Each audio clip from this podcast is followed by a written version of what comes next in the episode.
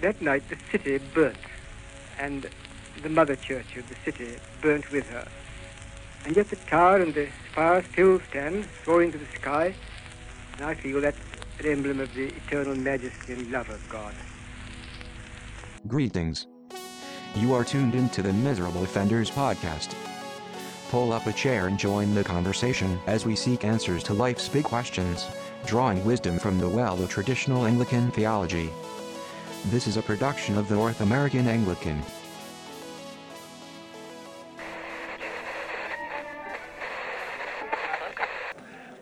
Welcome to the Miserable Offenders Podcast. My name is Jesse Nigro. I'm the editor of the North American Anglican, and I am joined today once again by Andrew Brazier.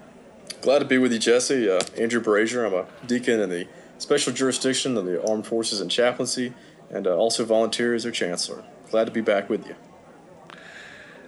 Absolutely excited to uh, jump back into the spirit of Anglicanism by Paul Elmer More.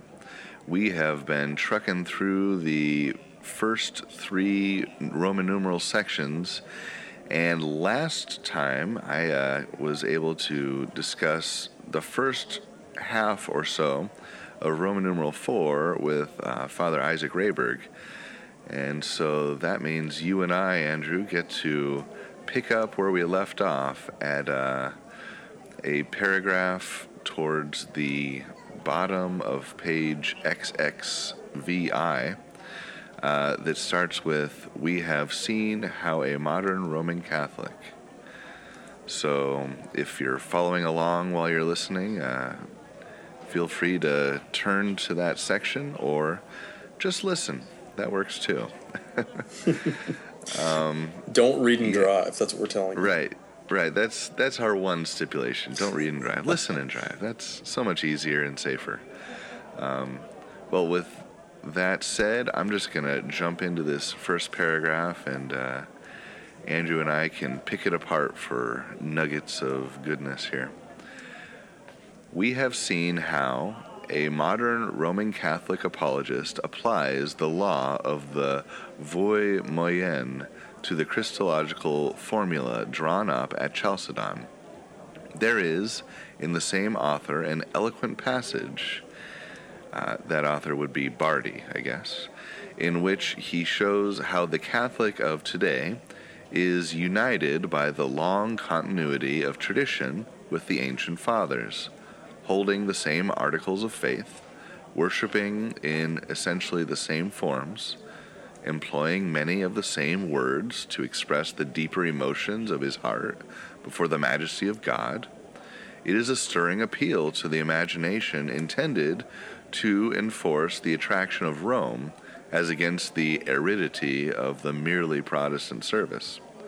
But, reading it, one asks what, if these pages had fallen under his eyes, would have been the response of an Anglican Protestant of the 17th century who claimed also to be genuinely Catholic, to whom the unsurrendered memories of the past were as the very breath of life, and who was passionately devoted to the liturgy and forms of adoration so marvelously transferred to his own native tongue in the prayer book.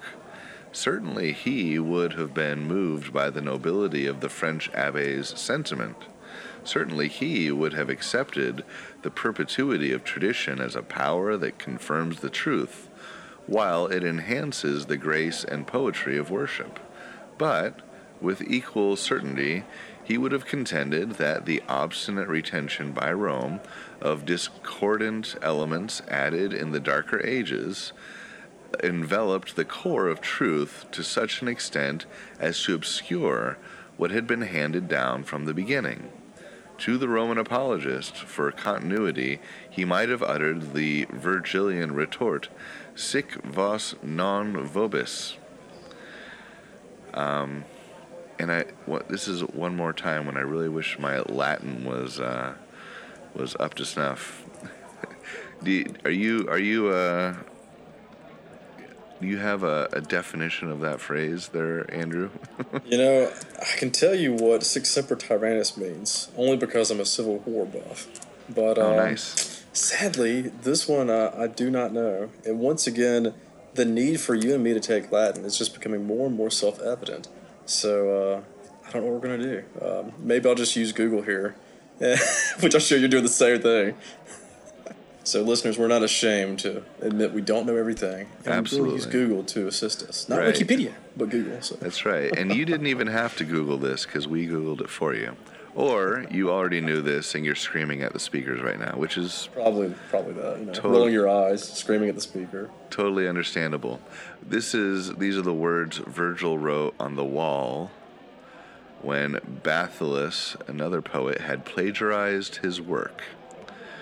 So for you but not yours is a sort of, uh, I guess, in this context, um, meant to say that the tradition of reverence and and being in connect connection with the the worship and the devotion of the early church um, sort of is for Roman Catholics, but it doesn't belong to them. They don't have the uh, the ownership, so to speak, on on these matters. It belongs to the whole of of Christian uh, of Christendom, and you know I, I think this. Um, this other point that More makes that you know the 17th century Anglican Protestant would would want to say that there are ways in which your um, additions and new elements, discordant elements, as he calls them, um, have sort of obscured the core truths to some extent of what the liturgy was meant to bestow and to communicate. And I think that's, you know, an, a, really important, you could say, uh, apologetical point, but it's one that Protestants believe. That, um, you know, Rome gets, certainly gets some things right. But this point, is, you know, is that they get, what they get wrong is that they, in many ways, distract us from the core teachings of Scripture, which is very much uh, about Jesus, the person and work of Jesus Christ, and what He's done for us. Um, so yeah, I think, it, and again, that that if you've uh, been listening to the previous episode, that's a, a bit of a continuation of um, the theme of Anglicans kind of identifying the major, the major uh, themes of Christ in Scripture as being the nece- what's what is necessary to believe for salvation, as opposed to the Roman view, which tacks on a whole bunch of other stuff. I agree, and I would add that it kind of goes to if you if you have your Book of Common Prayer, uh, if you're not Anglican, you're listening to this. The Book of Common Prayer governs our worship and has uh, typically the 39 articles attached to the end of it, and the 39 articles at the end, those first uh, approximately I think eight articles basically lay out the case for why we Anglicans are Catholic Christians, that we have not abandoned the historic faith. Going through the creeds, going through the Trinity, going through what is uh, Holy Scripture. And not only that, but at the uh, beginning and middle of the Book of Common Prayer, we have the Apostles' Creed in several places in our daily offices. Uh, we have the Nicene Creed. Right. And then, sadly, the American context took out the Athanasian Creed, but uh, fortunately, uh, ACNA uh, has re-included, uh, reinserted the Athanasian Creed, and also some jurisdictions like the Reformed Episcopal Church uh, put the Athanasian Creed back in Right. their Yep. prayer books, and all those are Catholic creeds. So I really appreciate how he says that for the 17th century Anglican, you know, his response, and he- specifically says that Anglican Protestant of the 17th century would say, "I'm also Catholic." You know, everything that you're claiming, you know, fictional Roman Catholic of having this connection to the the tradition of the ancient fathers, you know, holding the same articles of faith and worshiping in essentially the same forms.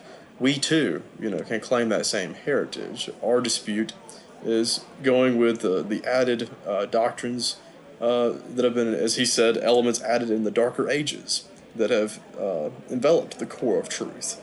That's where we have our, our disagreements with uh, the Roman Catholic. There's a lot we can agree on, but we have disagreements to what has been added to the foundational structure of what our faith is.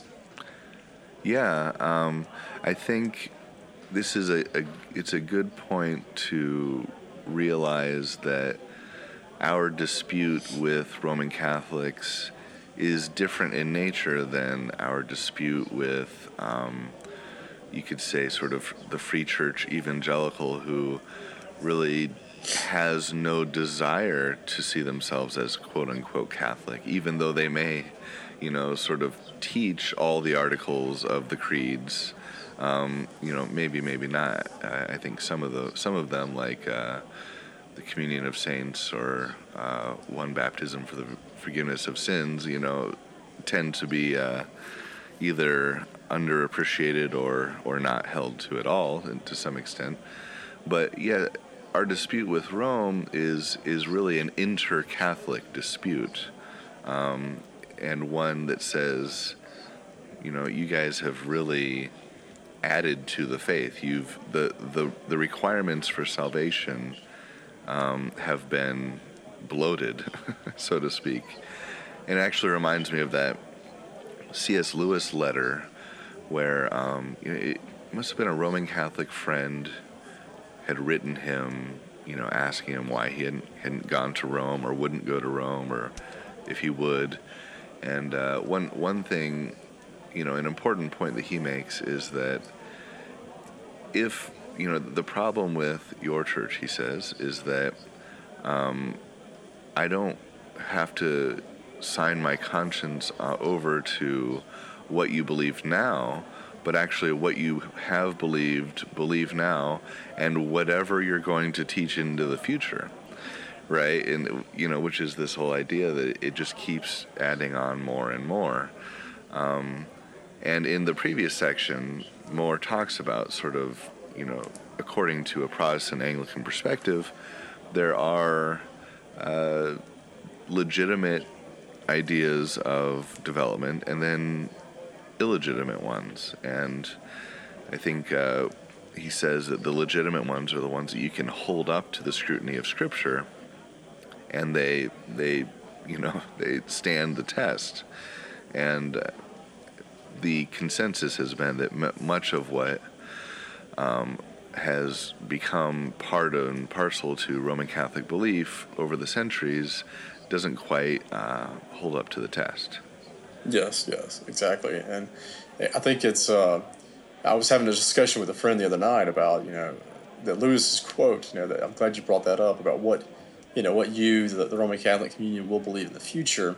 You know, we we see a, a live example of that when the First Vatican Council occurs, and you have a, a schism of the old Catholics breaking off from the Roman mm-hmm. Catholic Church because of the doctrines of uh, papal uh, infallibility uh, and the Immaculate Conception, as I recall, was also defined as dogma at that council. So right, yeah. Um, what was uh, an old priest friend told me once that uh, there that there's an old cartoon you can find because you know the the First Vatican Council actually is a a modern a modern day uh, council. But there was an old newspaper cartoon where I guess there was the Pope at the time is kneeling before a statue of Mary, and uh, and he says, "Thou art uh, immaculately conceived," and then she sort of flattered says, "Thou art infallible." to return, return the favor. you gotta send me that. That's yeah, if I can find it, we'll I'll send it. We'll we'll post it on the show notes. If any okay. if any listeners is aware of this cartoon, please uh, send it to us. So uh, you know that that might just be. Uh, my Roman Catholic buddies will, will, appreciate it. They'll get a kick out of it. Right, so. absolutely. Hopefully, don't don't hate us, Roman Catholic friends. We're we're just just uh, telling you the Anglican side. Um, but you're right. Uh, developments, whenever something new comes along, you're always going to alienate those who are pretty connected to the old way, so mm-hmm. to speak. And and this goes both ways, right? When when the reforms took place, there were people who thought that that was a new thing. Um, and you know, reasonably so, if it wasn't quite explained, I'm sure at the lay level, um, and they thought that that uh, the the Roman Catholic faith was the old faith and that this was a new thing. whereas the reformers certainly saw themselves as uh, trying to remove some unnecessary and new ideas in order to get back to an older, purer version. So, I, understandably, from different perspectives, this can look and work different ways.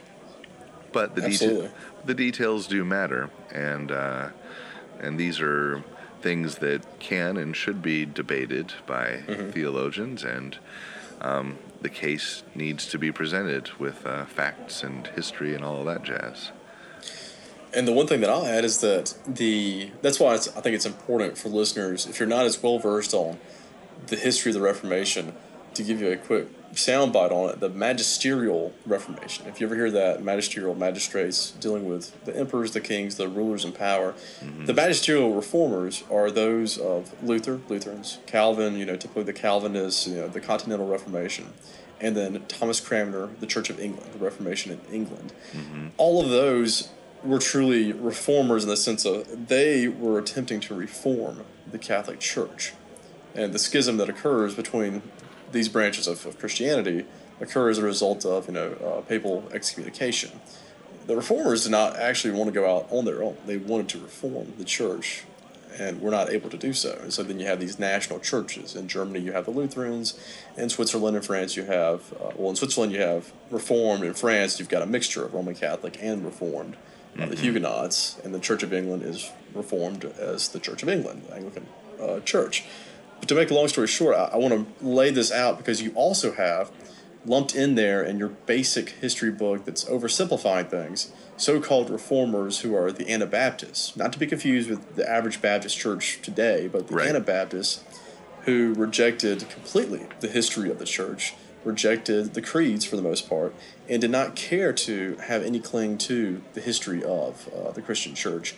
And so Luther and Cranmer and pretty much all of the magisterial reformers were fighting a two-front war on, you know, Roman Catholics, we are Catholic, we're trying to reform the church. And Anabaptists, no, you're going off, you're literally, you're going off the rails. You're, you're departing from the Catholic faith. Right. It- Fighting a two-front war. Right, absolutely, and um, it, it, and it's not hundred percent accurate to say they didn't care about the history of the church. It's more like they sort of had invented a brand new history that Yes. that had invalidated most of the church's existence. You know this this notion that that boy, right after the apostles, everybody got it wrong. Yeah. hundred percent, and and nobody got it right again until the 16th century, and that's uh, a pretty It's a dangerous spot to be in when, you know, thank goodness I woke up one day and now I rediscovered the, the truth and no one knew about it for, you know, Right. 1600 years. Absolutely, and and we see that with, with some of these early figures, it, it was also related to this ki- kind of. Um, I personally have I have this personal telephone to God kind of uh, um, belief, you know, and, and which you could say has its modern day descendants in certain charismatic and uh, Pentecostal movements. Although I, I don't want to say that um, everyone is necessarily a, a radical anarchist um, Anabaptist that's going to uh, take over a city and and start practicing polygamy or whatever. You know, I'm not- I don't. I, just because you're a, a Pentecostal or a charismatic doesn't mean that I think you're going to do that. But there are certain, um, yeah, There's theological uh, emphasis that are carried over. You know, what is old is new again. And it is interesting. Like, if you don't, you know, like to read history, I do. Well, A, I encourage you to read history. But B, I encourage you read the history of your own tradition, no matter what tradition you're in, because you'll be really surprised to see that contemporary American uh, denominations and evangelicalism, you know, whatever that word means these days, because it's so broad. But when you see what's happening in your tradition and what you uh, believe, and you run the thread back, you'll see these similarities of interesting. This group of Anabaptists, who, like you said, Jesse, they were known for starting, you know, popular rebellions, had a lot of similarities in doctrine. You know, now there's also dissimilarities because the average charismatic Pentecostal that I know isn't ready to take to the streets.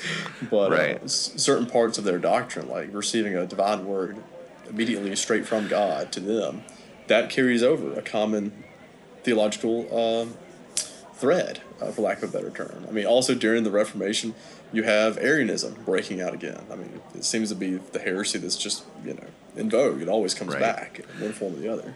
and, and you can sympathize with uh, the faithful Roman Catholics who are seeing all of this and saying, look, you people, you Luther, Calvin, Cranmer, you have opened the door and look what came through. And it's just—it's—it's nuts. You know there's literal anarchy actual rebellions.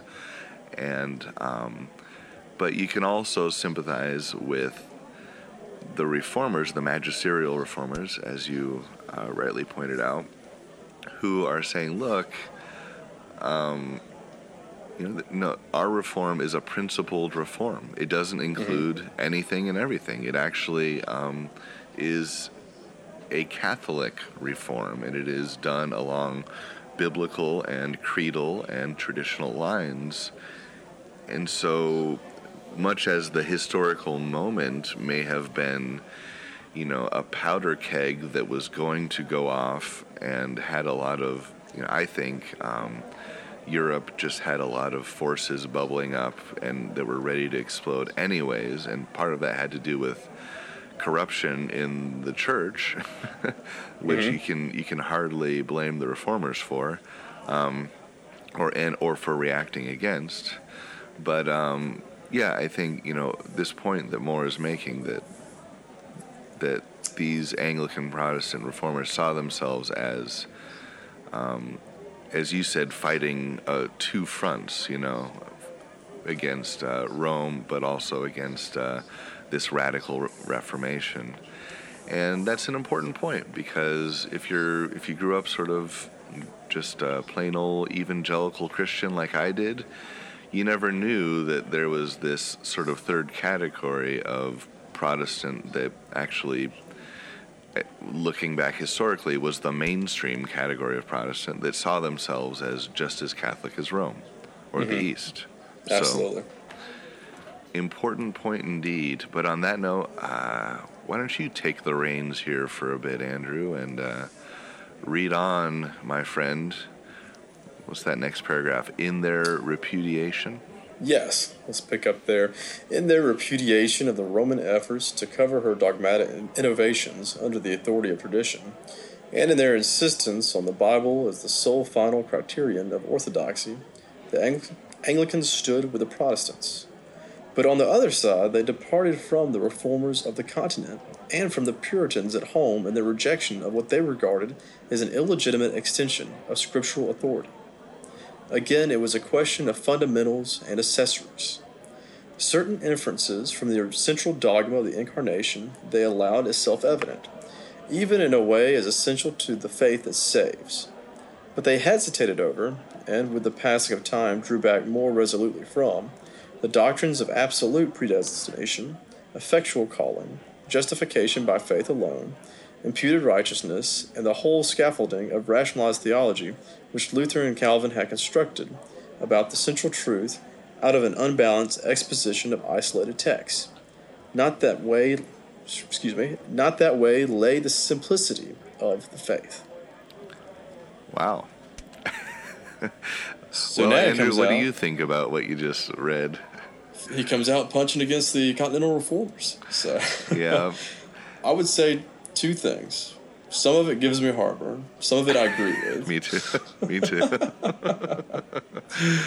yeah. Uh, no, go continue, please. Yeah, I would just simply say the easiest way to judge this paragraph is to look to the, the 39 articles of religion. Yeah. Um, he, at first, I can agree with him if, if I truly understand what he means by absolute predestination. Because predestination is one in which you've got to define your terms to understand. You know, are we talking about the same type of predestination? I would presume, which is dangerous, that his absolute predestination uh, means not only a double predestination, but perhaps even a, a double predestination and an absolute predestination of everything that will ever happen. Period. You know, no free will as to whom I will marry or what job I will take today or if I will get out of bed. Sure. And certainly, that's not the Anglican position. Dare I say, it's also not the position of either Calvin or Luther. Um, so a bit of a straw man. like a Daniel Dennett sort of belief or whatever, you know, like Exactly. we're just automatons or something. Yes. And so I would say, uh, to that extent, you know, read Article 17, 39 articles. There is a predestination to life. And uh, I would I haven't read a lot of the Lutheran sources, so if I'm wrong on this, Lutherans, you can, you know, yell at me at our made up email address we haven't made yet for comments and, and yelling. But uh, I would think that we uh, align more with the Lutheran view of uh, predestination to life. Um, kind of stop there. We stop where Scripture is. Uh, although there's plenty of Anglicans who um, believe in a double predestination, um, follow Calvin on that path, and they use Scripture to back up that belief. Um, so I'm not saying they're wrong. I'm just saying in terms of our formularies, our Article 17 stops at a predestination of life and just says dot dot dot. Right. And, and that gets into um, the issue of, and, you know, it's an issue for some people, but I think, again, it's a strength in Anglicanism where we allow for a certain variety of, of pious opinion on issues such as predestination. And, and yet, the word is in Article 17, which is called of predestination and election. Predestination to life is the everlasting purpose of God, right? So, for More to say, um, well, they the Anglican reformers, they just they, or the 17th century Anglicans, you know, which hey, they had the 39 articles as well, um, that they backed away from these from these beliefs is just patently false, frankly. Um, you know, unless, again, as you pointed out there, he's creating some kind of straw man that no one really believed in, which is, again, just a different problem, I suppose. But it, it gets worse, doesn't it? Um, we have It does. I, I mean, to, to say that there were there was any 17th century Anglican divine that that denied justification by faith alone or imputed righteousness uh, is just. Um, I'm sorry, Mr. More. You're gonna have to just show me show me one example because I don't think it exists. Jesse, are you from Missouri? I thought you were up in Nebraska. Yeah. You're gonna have to show me. I agree. be- I, I mean, like, and, it, and I'm presuming, you know, once again, but I'm presuming he's he's building a caricature of sorts as to what is justification by faith alone. And uh, my two recommendations for the, average listener, and we should probably do this, you know, as a later podcast when we finish up with this work, is to look at the uh, the homily on uh, salvation of mankind. And um, my memory uh, is fading. Like there's two for those who don't know who are listeners. There's two books of homilies that were uh, written during the Reformational time period uh, for the Church of England. So that for those uh, uh, preachers, those priests who uh, could not do a sermon, uh, had these set forms of sermons to preach their congregations to. To put out the basic doctrine of the faith. And to make a long story short, there's one that's the homily on the salvation of mankind. It also has alternative title, and I could be butchering it, but it talks about what is justification by faith alone in the Anglican context. And it's very much the Reformational doctrine. It's not the strawman of just have faith, period, the end, and completely ignore the works uh, uh, that will stem and flow from a true justifying faith. So if he has the caricature in mind of just, I just believe, and that's it, period, you know, there'll be no transformation in my life.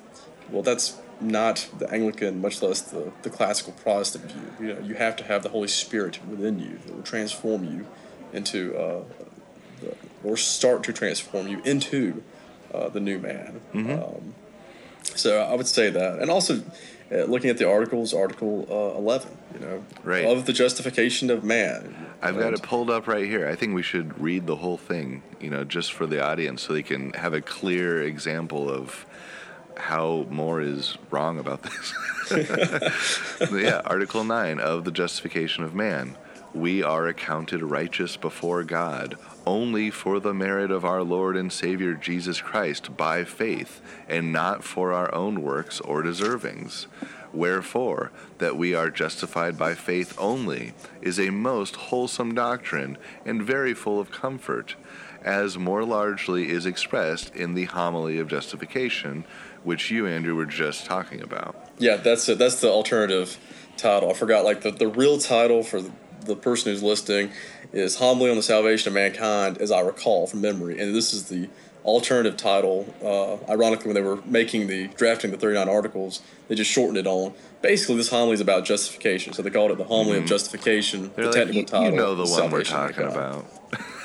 so, if you're trying to use the old googly, you'll find it that way. So. There you go. There you go.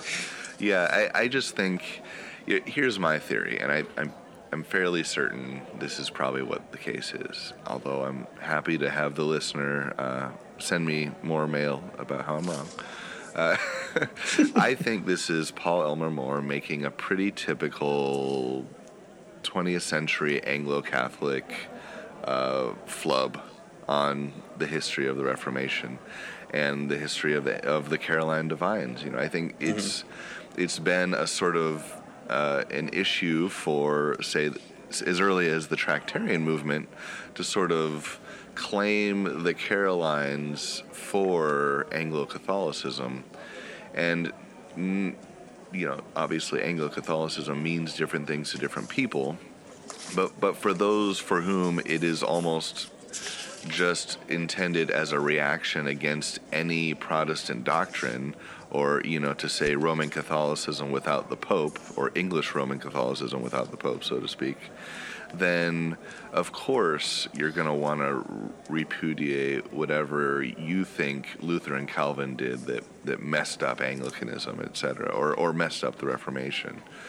So I I sort of see it as a, a little bit of a knee jerk re- continuation of this reaction towards the Reforma- the Continental Reformation, which I think you know modern scholarship, whether Anglo-Catholic or evangelical or you know just classical Anglican, um, all tends to lean towards no. I mean, clearly these guys were in conversation with uh, the Lutheran and the Reformed divines, and um, there is there is no 17th century Anglican uh, backing away from these doctrines that are so clearly uh, detailed in the 39 articles, which all of these men would have been um, beholden to. So.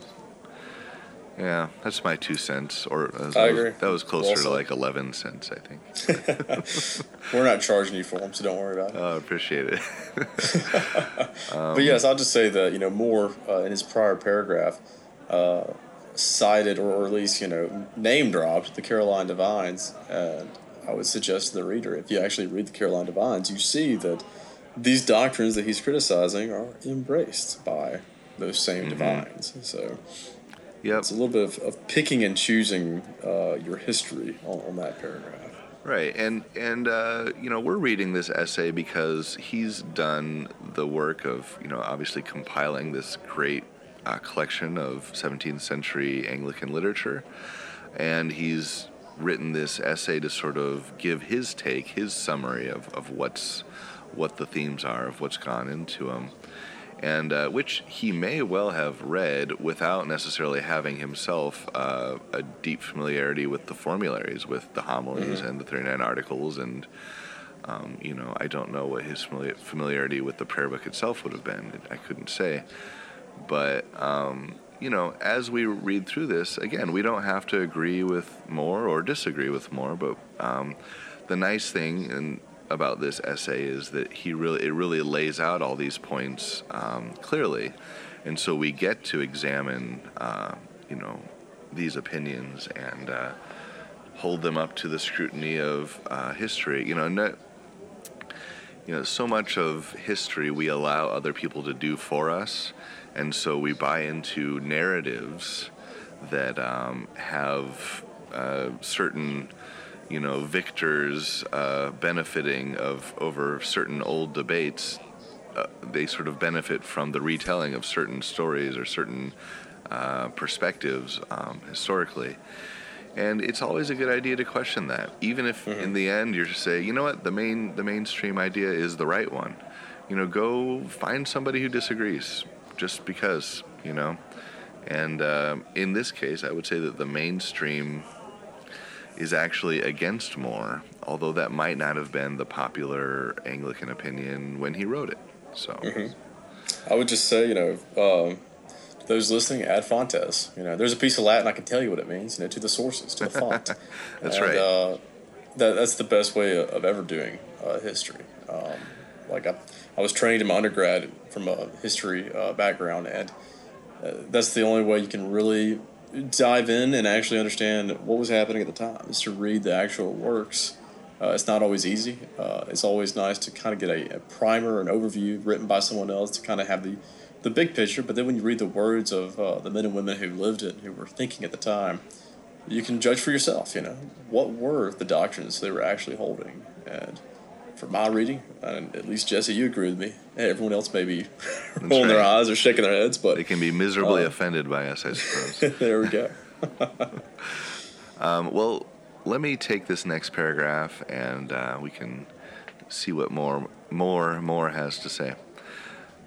Also, and even more hesitatingly, they followed Hooker in his protest against the Puritan denunciation of all the accessories of ritual and discipline for which specific warrant could not be found in Scripture. Here they stood with Rome, insofar as they would admit the immense value of tradition in much that was vital to religious observance, though it might not be necessary to salvation. And yes, that was a very small paragraph. And um, Andrew, do you want to just read that next very short paragraph, and then we can kind of give our final thoughts on this section? Sounds good. The true thread of continuity the Anglicans held was broken either by superimposing new and disputable dogmas upon the divine revelation after the manner of Rome, or by disallowing due weight in the practical sphere of religion to the wisdom of accumulated human experience after the manner of Geneva. Hmm. And that concludes section four for us. So, thoughts, Jesse, as he wraps up this section? I mean, once again, this is, uh, you know, I, I actually find myself agreeing with him. And also, it's because what he's saying is found in our formularies. Um, Article 20 of the authority of the church, I'm just going to read that again for the I think it'd be audience's sake. Um, the church hath power to decree rites or ceremonies and authority in controversies of faith and yet it is not lawful for the church to ordain anything that is contrary to God's word written. Neither may it so expound one place of Scripture that it be repugnant to another. Wherefore, although the church be a witness and a keeper of holy writ, yet, as it ought not to decree anything against the same, so besides the same ought not to enforce anything to be believed for necessity of salvation. I mean, this this um, article, Article 20 of the 39 Articles of Religion, is actually kind of uh, the most, I would say, directly relevant to this section, Roman numeral 4, from uh, Paul Elmer More's essay. You're spot on. I- had it pulled up too as, as we were reading over it, and uh, you know we went from more wrong to more right, so that's always nice. And uh, I Oh, think yeah. he's absolutely correct. Uh, you know that uh, Richard Hooker, uh, who is a divine in the English uh, Church, uh, who uh, I'll make a plug here for Doctor Brad Littlejohn. Um, Doctor, or excuse me, well, Hooker has uh, the laws of ecclesiastical polity is the name of his work, and I think his memory serves. It's actually it's you can buy it as one book, but it's technically seven books. Um, and Hooker writes really really long sentences. If you thought that St. Paul was bad, just wait until you see Hooker. and God bless Dr. Brad Littlejohn and. um Oh, Jesse, what is the name of his institute? Uh, Oh, the Davenant uh, Institute. Davenant, thank you, the Davenant Yep. Institute. They have done work on modernizing the uh, language of Hooker uh, by doing it one book at a time. So they're little thin books, but the work they are doing is fantastic. So now, even those of us who are theology nerds, uh, who have a little bit of difficulty trying to read Hooker in the original. you can mm-hmm. read it uh, thanks to the Davenant Institute through their press.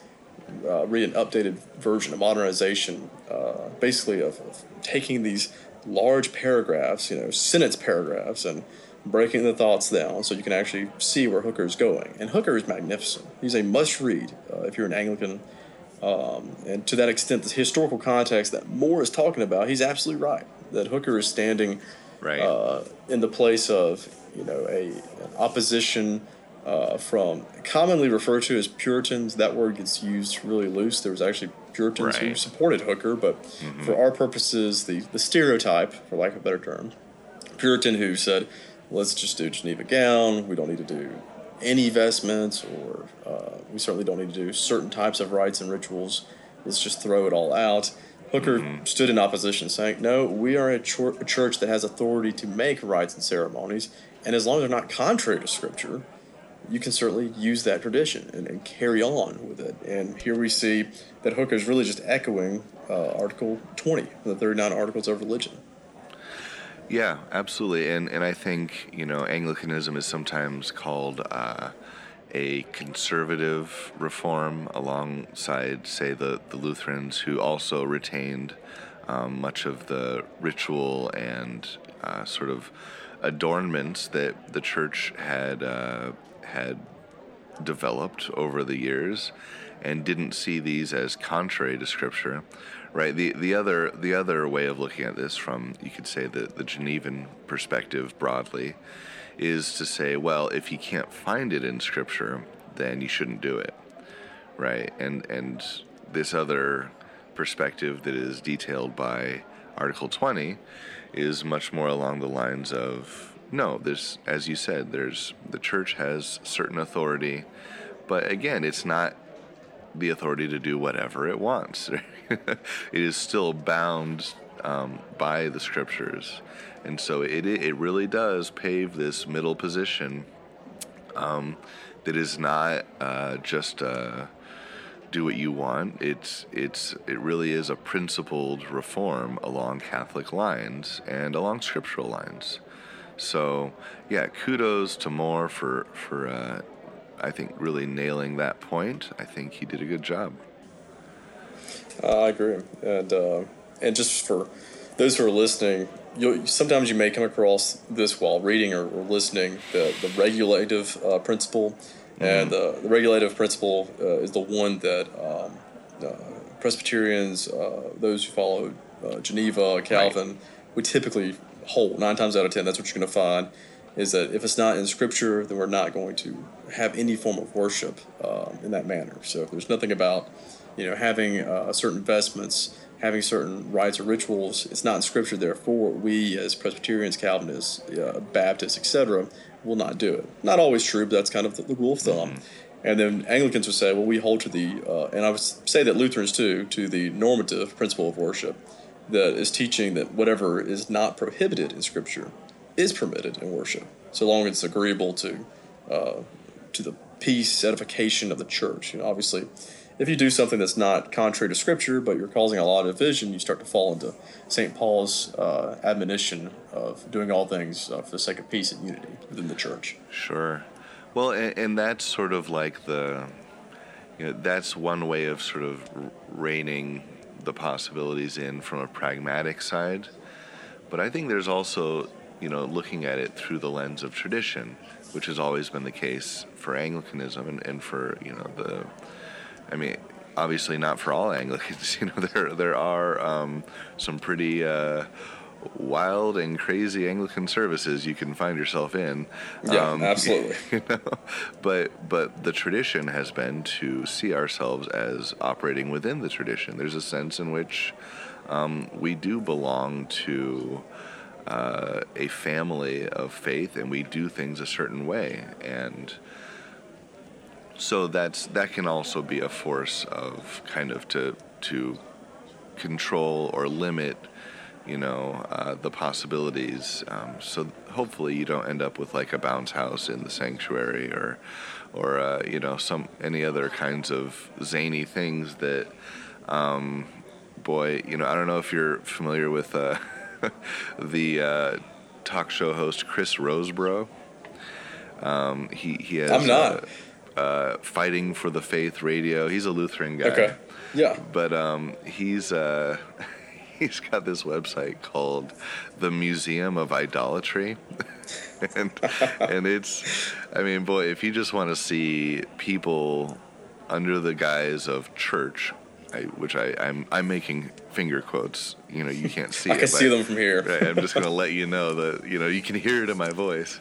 Uh, it, that just the absolute most insane things are going on. Whether it's like dirt bike rallies on the stage with a pastor, or or Oh, actual circus performers, or or you know whatever it is, like a, a overblown rock show. You know, there's a sense in which um, I think that when you take the authority out of the church to use wisdom and tradition, I would say, um, and these prag- this pragmatic uh, um, issue of control of things being done decently, um, then really it kind of, in some ways, lends itself to this other phenomenon, which is anything goes. Yeah. And yeah. and when anything goes, it gets pretty weird. yes, it does very And- quickly too.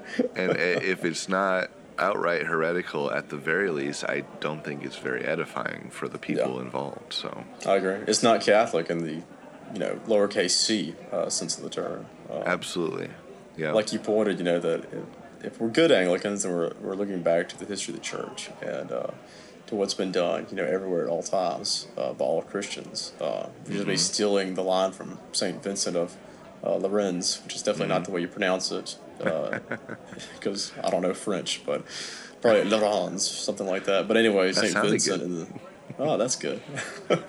Maybe it's because my last name, Brazier, is really supposed to be French, but. Uh, ah, it's in you, it's in your it's blood. in me somewhere, you know. Too bad I took Spanish, but I digress.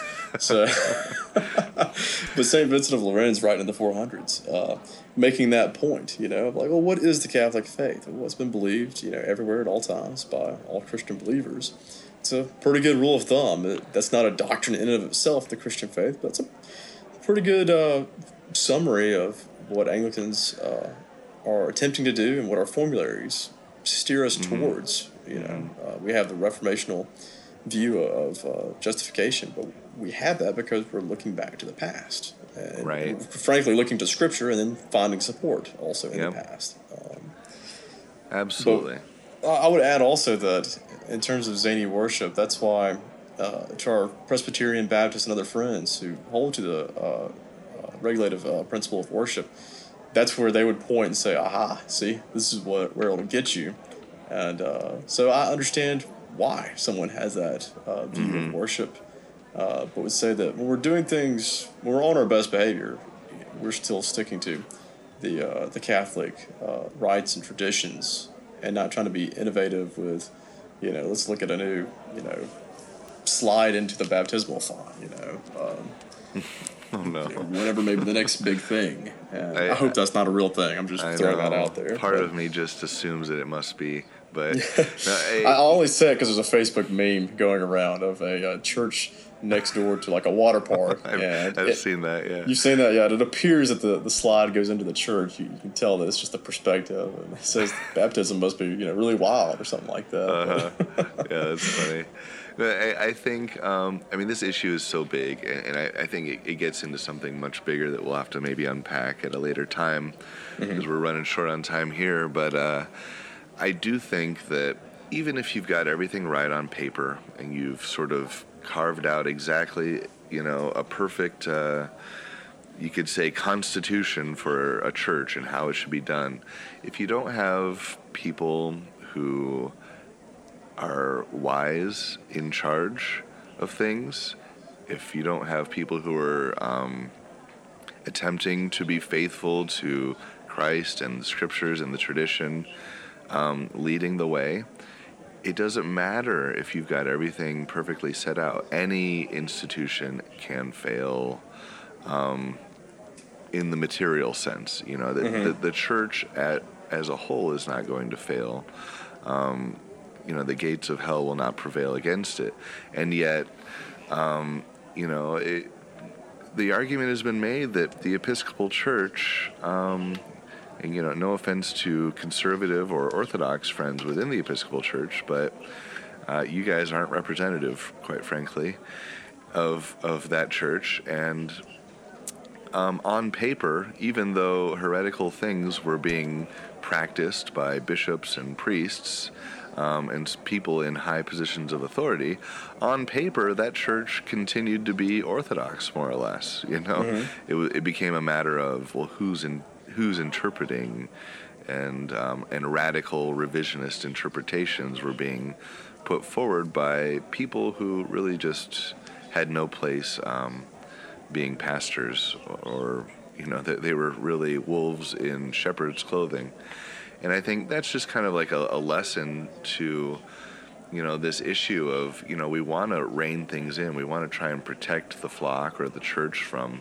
going off the rails when it comes to worship or, or theology or a lot of these different things. But I think we have to always keep in mind, and this is a lesson from history, um, that maybe we're in a better position to see and understand today than uh, than even more or the 17th century Anglicans were, which is to say, even if you get all of this stuff right and perfect, the if the wrong people get in charge, they can and will take the church into some ungodly territory. Mm-hmm. Um, and so there's no uh, there's no perfect way to legislate sin out of human out of human nature. I guess is Absolutely. the point I'm making. You know, and, and it will always every generation will require vigilance and wisdom and a striving for holiness and, and admitting that that's a hard thing to do, but doing it anyways, you know. So that's my that's my uh, 13 cents. I'll, I'll, add a couple more cents in there, but but uh, I really I'm keeping a tally over here. well, I think it's an important point because so many people seem to be convinced that well, the church got this wrong, and, and here's my, my goal in life is to really correct this, this error or whatever. I'm going to write books or give talks or, you know, whatever whatever it is that they think that, you know, the church has failed or, or if only they got this thing right, then it would all be okay. And I'm like, no, mm-hmm. actually, I don't think it will. I think I think it's great that you're pointing out, you know, the shortcomings and, and hopefully you're coming up with solutions. But I think the biggest solution is to have, you know, the people who really care to be standing up and um, and you know, move, being an agent for the renewal and the continual uh, reform of maybe not necessarily the the theology of the church, but um, the sinfulness and the corruption that just comes from the church being occupied by human beings. Absolutely. The only thing I'll add is you mentioned history, and obviously I've been talking about it a lot. Is that uh, read about Saint Athanasius when he's fighting mm-hmm. uh, against Arianism, rampant in the church. You know, the bishops, you know, their entire swaths of uh, parishes across the globe um, falling into Arianism, and uh, at the end of the day, there's a lot to be learned, especially in this last paragraph that More writes about the true thread of continuity that for Anglicans, you know, for us to remember even in today, maybe even especially so in today's uh, current events, that we're fighting against the superimposing of new or disputable dogmas uh, upon the divine revelation. Mm-hmm. And oftentimes it's not against Rome, it's against our own tribe. We're having to fight that. Mm-hmm. Or by disallowing due weight in the practical sphere of religion to the wisdom of accumulated human experience after the manner of Geneva. And a lot of times it's not really Geneva we're fighting against. It could be within ourselves or it could be outside ourselves. A new uh, doctrine, prosperity gospel, whatever it may be, uh, that's trying to weave itself into uh, our churches. So we, are, we constantly, as uh, clergy and laity, have to be vigilant to you know, ad fontes, back to the sources. You know, look to the scripture, look to uh, what do the articles uh, provide us as a uh, a lens to see what our faith is and uh, is about, and what is is it not about. So we know when something mm-hmm. new is cropping up.